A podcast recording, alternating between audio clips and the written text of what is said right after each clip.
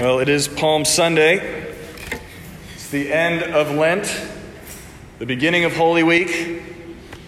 Uh, and this service, as I mentioned earlier, is a bit longer uh, because it's actually two services in one. Due to the fact that many of us uh, have real jobs, unlike me, just kidding. Um, you can't get off work on Friday. That's all the time to celebrate Good Friday.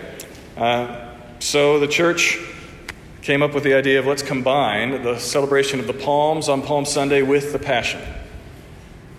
And we remember when he rode in triumphantly into Jerusalem at the beginning of the week. And then we remember his tortured climb up to Calvary and the cross where he was crucified at the end of the week. And as a result, I think it is actually one of the most poignant Sundays of the year uh, because we feel the stark contrast of that week. We feel the full weight of the tragedy 2,000 years ago. And we see our reflection. We were all reading those accusing, accusing parts in that story. We see our reflection in the mirror of the crowd, where in one breath we praise Him, singing, uh, He is the King who comes in the name of the Lord. And the next, we shout, Crucify him. There's really no wiggle room on Palm Sunday. It is a painfully descriptive diagnosis for us as humans. And it reminds me of uh, the lyrics from a song entitled You Knew by one of my favorite bands, Waterdeep. If you haven't already bought Waterdeep stuff, go get it because I love them and I'm going to continue to quote them to you, so at least you'll know what I'm saying.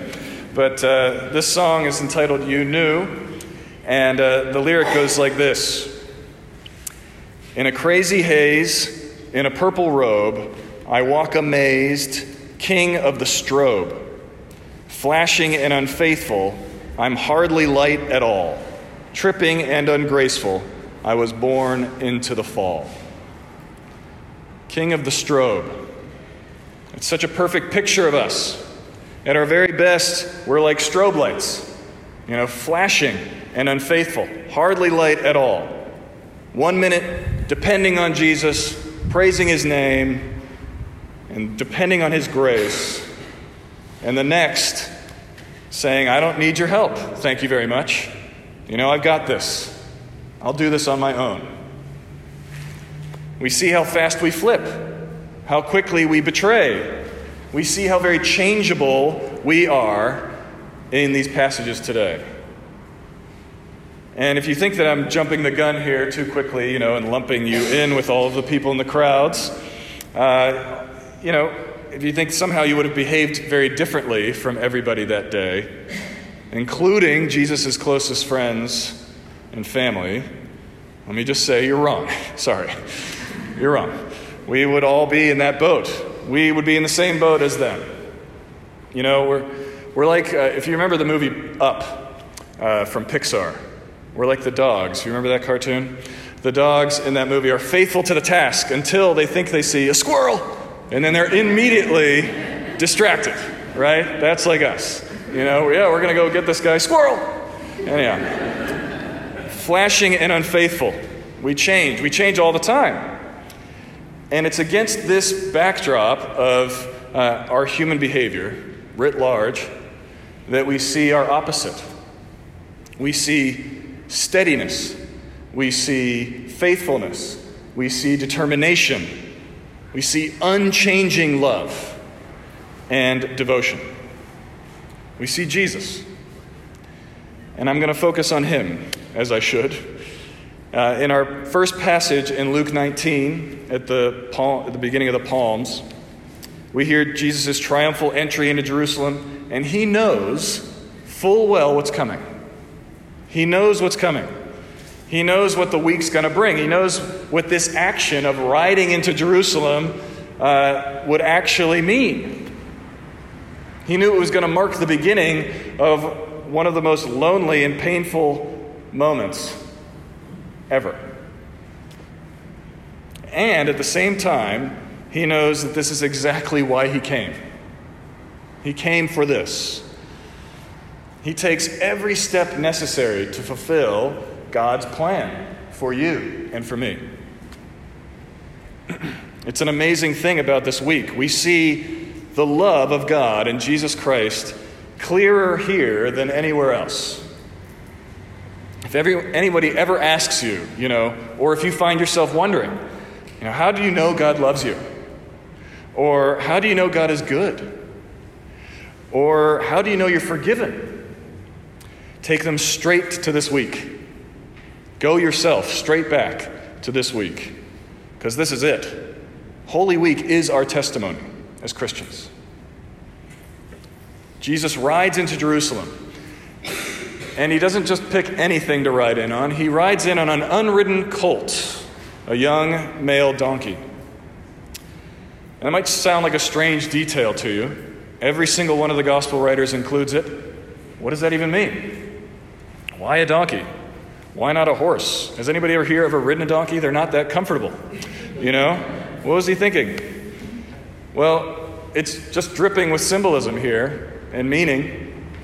When a king would ride into a foreign city or a foreign land uh, that he intended to conquer or intended to go to war with, he would ride a horse because a horse was known as an animal of war. But when a king would come in peace to a land or a city, he would ride on a donkey because a donkey was the symbol of peace for them. And the fact that it was unridden tells us that this donkey, they're building up to Passover. Passover is the next week. This donkey had been saved for sacrifice. They had to keep the animals pure, so it was never used, so that it might be a pure sacrifice to God to atone for their sins. So this donkey had been reserved for that. And Jesus said, The Lord has need of it. He was going to be the one who would be the sacrifice, he would be the sacrificial lamb. So he rides in to Jerusalem as the Prince of Peace, as the sacrificial lamb. He rides in to us who had become enemies of God. But he doesn't come to destroy or to conquer, he comes to save. And even though the crowds praised him and honored him and sang about him, Jesus knows that in just a few days they'll be against him once again. And he has to come make peace. We know that he is aware of all this because of that Thursday night. Just a couple days later at the Lord's Supper, the first communion, Jesus tells his disciples, his beloved friends, that every single one of them would fall away. He tells one of them that he's going to go betray him right now and pay, get paid to hand him over to the authorities. He tells Peter, after Peter hears this, Peter says, No, no, no, I'll never betray you, Lord. And Jesus tells him the exact details then of how he would go about denying him. Jesus knew full well as he was riding in on Palm Sunday what he was riding towards and yet he still comes to give us peace. Never do we hear any bitterness from him. We never hear any harshness from Jesus towards his disciples or towards the crowds or even his judges. He has compassion on all of them because they were all the people that he came to save. These are the people that he loves. So if we're described by Waterdeep's uh, strobe light, you know, uh, if our love changes in a flash, then Jesus is described by uh, the Lumineers. Of course, it's another band, for those of you who don't know. Uh, he's described by Stubborn Love, their song Stubborn Love. And the lyric goes like this She'll lie and steal and cheat and beg you from her knees. She'll make you think she means it this time. She'll tear a hole in you, the one you can't repair. But I still love her I don't really care. So keep your head up. Keep your love. Keep your head up, my love. Jesus has that stubborn love for us. Stubborn love that never changes, never gives up. It's what drives him. His stubborn and wild love for us is what drives him into this week. On Good Friday, when the echoes of Hosanna have faded, when, after one of his best friends has actually betrayed him for some silver, and when he'd been hauled before the authorities, falsely accused, and nobody comes to his defense. As the passage says, they stood back and watched from a distance. Nobody stood with him. His love and compassion for us is the thing that compels him to stand. He stands there and he stands there silently. He takes it. He took it all. Blow after blow, he took it. He never objected. He never resisted. He took the worst that we could dish out, and he remained the same. He didn't change, and his love didn't change for us. Instead, his love is the thing that dragged him on as he was beaten and bleeding. As he went up that mountain and as he crawled onto the cross, it was his love for us that held him there. We hear it explicitly from the cross. While he's being berated and mocked as he hangs there, Luke records Jesus saying the most amazing thing. Jesus says, Father, forgive them, for they know not what they do. He gives words to his actions. He asks for our forgiveness from the cross, right there.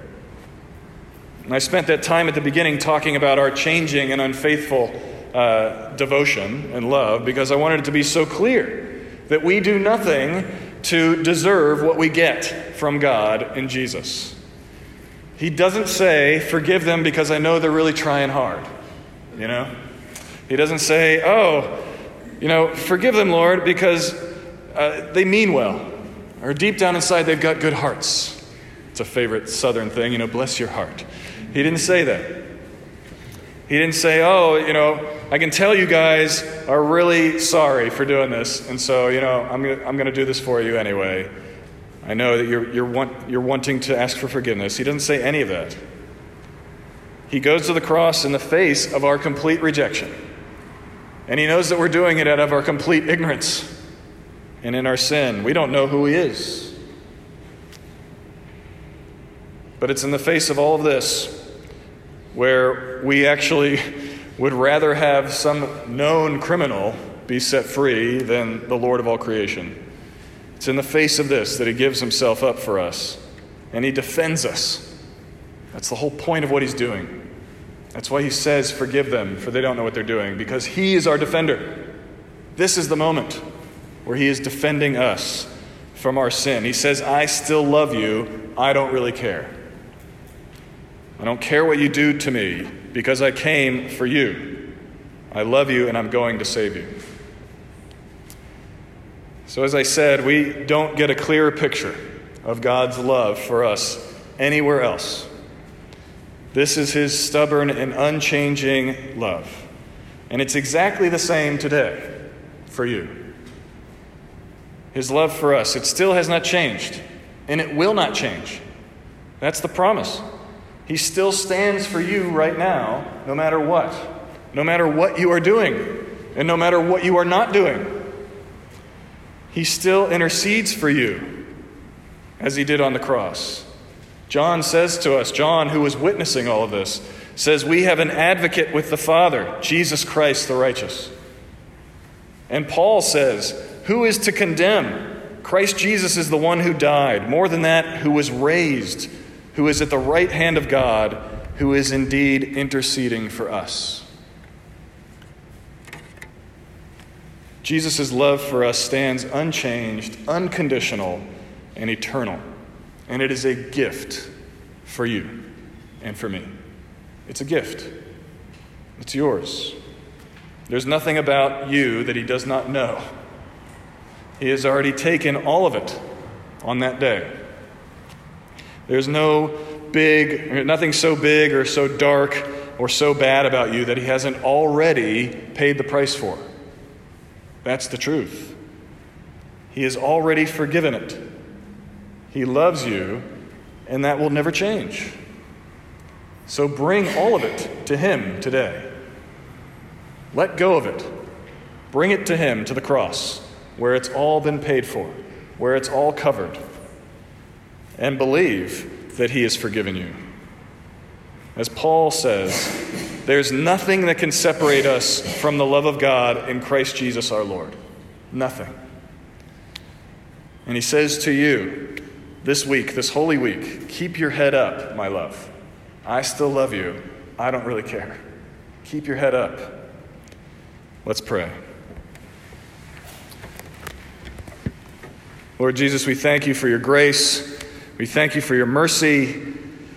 We thank you for what you did for us. We thank you that you have forgiven us, Lord. That you've done everything necessary so that we might receive this free forgiveness, free for us and costly for you. We love you, Lord. We ask that you keep this firmly fixed in our hearts and our minds this week. We pray, God, that whatever we're carrying and whatever we're holding on to and thinking uh, is, you know, surely disqualifying us, I pray, God, that you would show us that you have already dealt with it, that we are set free. I pray, God, that you would take it from us. We ask that you would use us to share this good news with the people in our lives. We pray this in Jesus' name. Amen.